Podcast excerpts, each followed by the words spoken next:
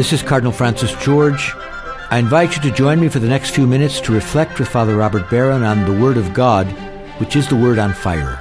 Word on Fire Catholic Ministries is a nonprofit ministry at the forefront of Catholic evangelization, using new media to spread the faith on every continent. Father Barron challenges us to open our hearts to the Word on Fire, which is God's word of love for each of us.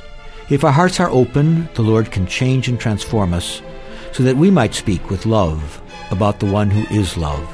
The global benefactors of Word on Fire, with the support of the Archdiocese of Chicago, now present Word on Fire.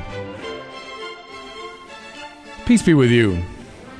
Friends, suppose you're a devotee of Shakespeare and you discover that a group of high school students have barely heard of Shakespeare. They never read Hamlet.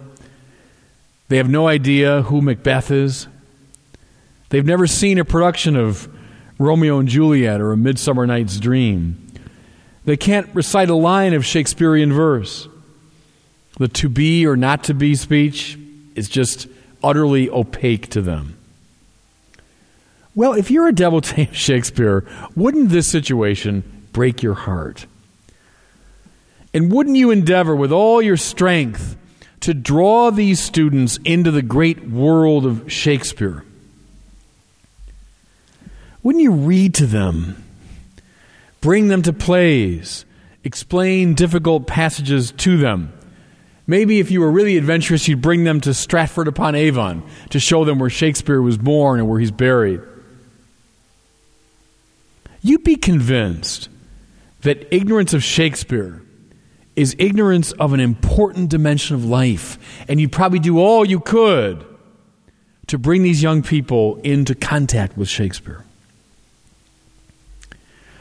Or suppose you're a careful student of American history. You love American history. You've discovered a group of young people who are just ignorant of their nation's story. They're foggy on the Revolutionary War and the roles played by Benjamin Franklin and Alexander Hamilton. They have no idea who John Adams was or Aaron Burr. You discover they know nothing about the run up to the Civil War, the Compromise of 1850, the Lincoln Douglas debates, John Brown, the abolitionists. You find They've never heard of William McKinley or Theodore Roosevelt. They know nothing about Woodrow Wilson and the League of Nations, nothing of the Great Depression or Franklin Roosevelt's attempts to extricate the country from it. Martin Luther King, the battle for civil rights, JFK's assassination, the Great Society, just vague impressions. Wouldn't that break your heart? And wouldn't you try with all your strength to tell them that great story? Wouldn't you strive with all your power to introduce these young people into the drama and poetry and beauty of American history? Wouldn't you be convinced that without this information, these young people wouldn't even know who they are?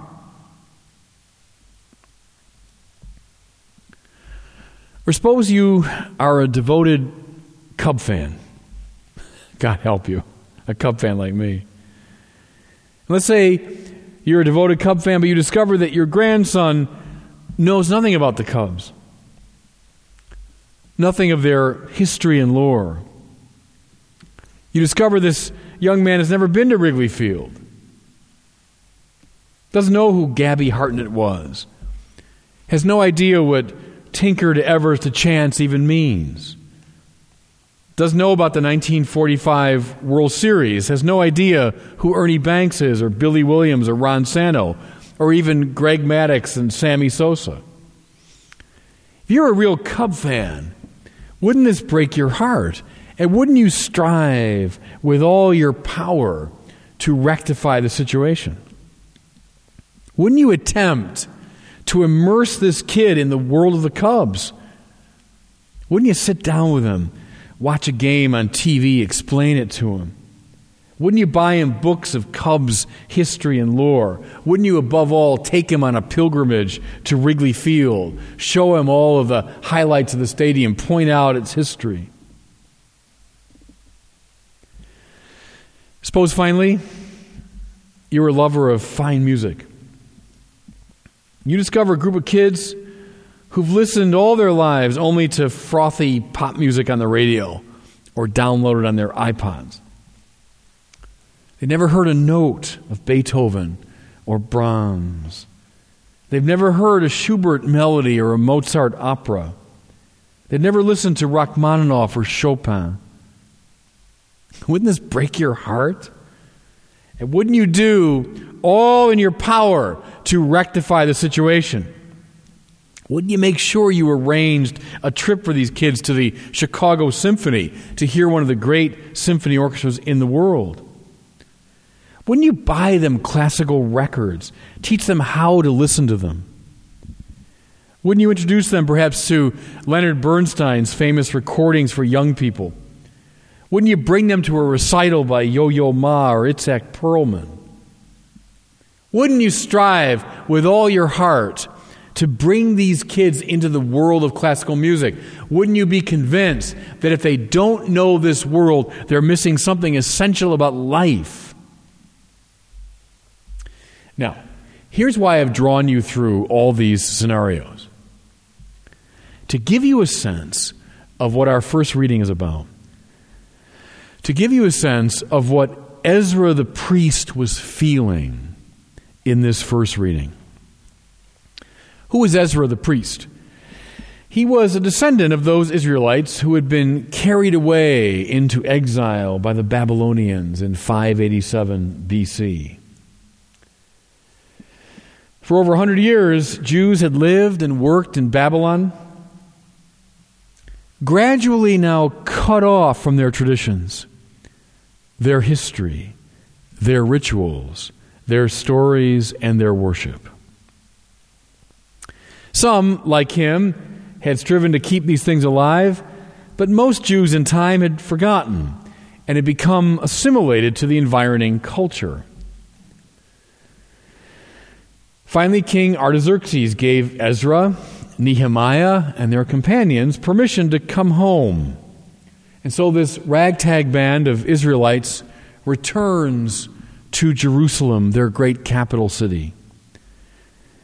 And what they found broke their hearts. They found Jerusalem, the once great capital, still a wreck. Its walls breached, knocked down, the great temple destroyed. They wept.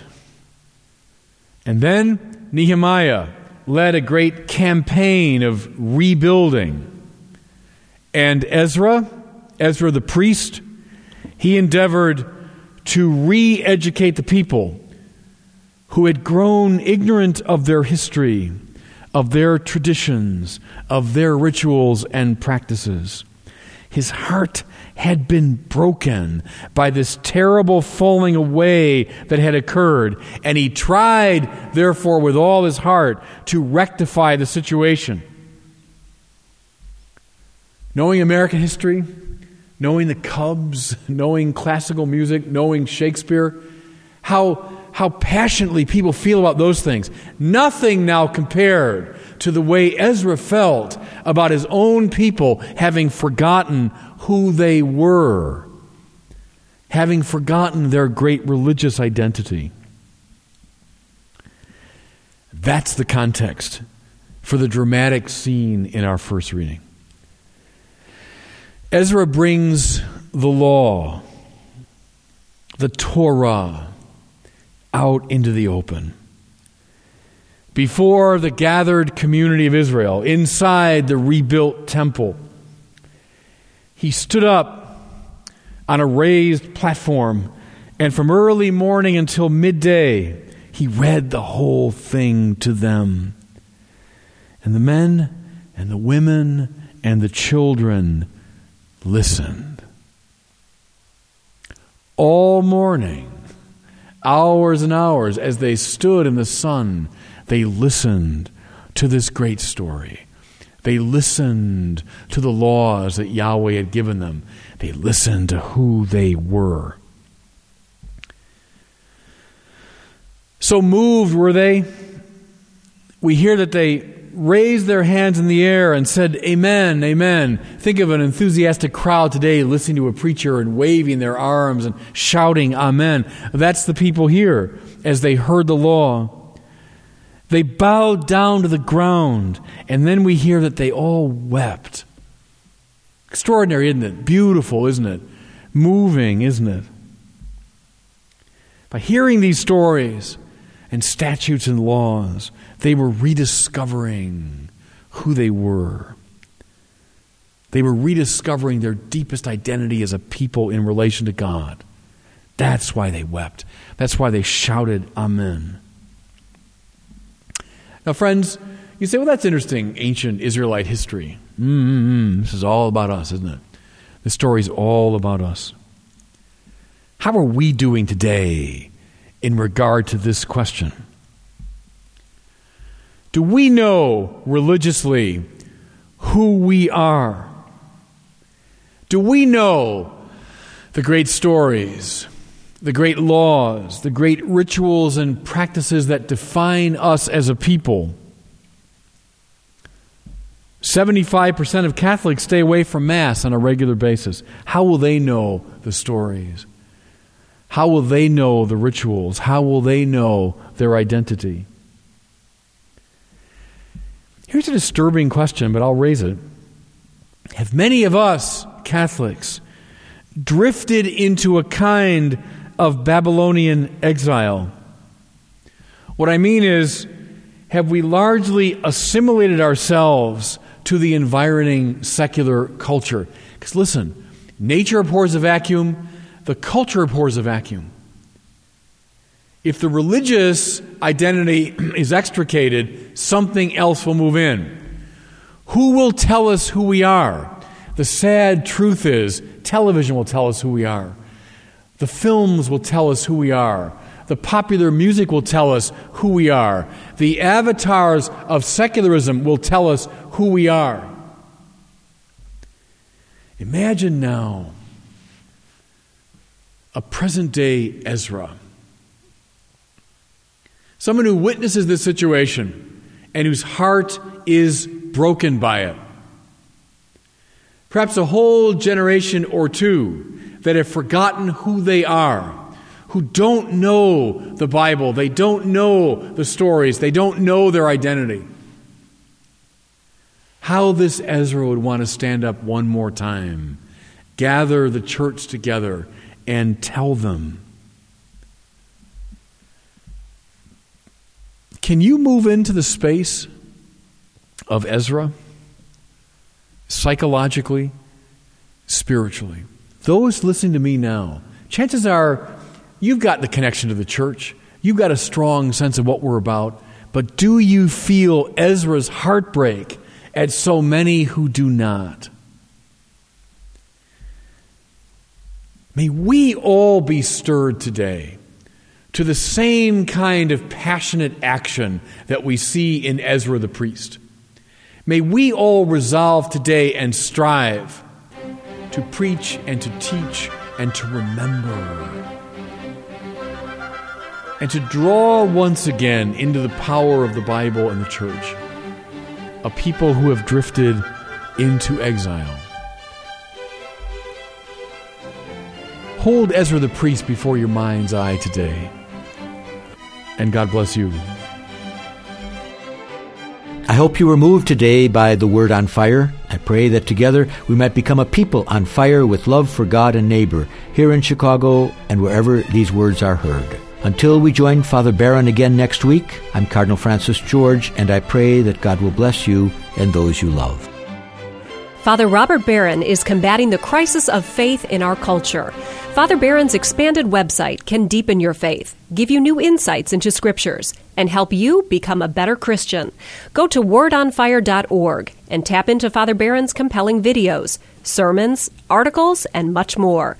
Wordonfire.org. Connect with one of the Catholic Church's best messengers every day everywhere.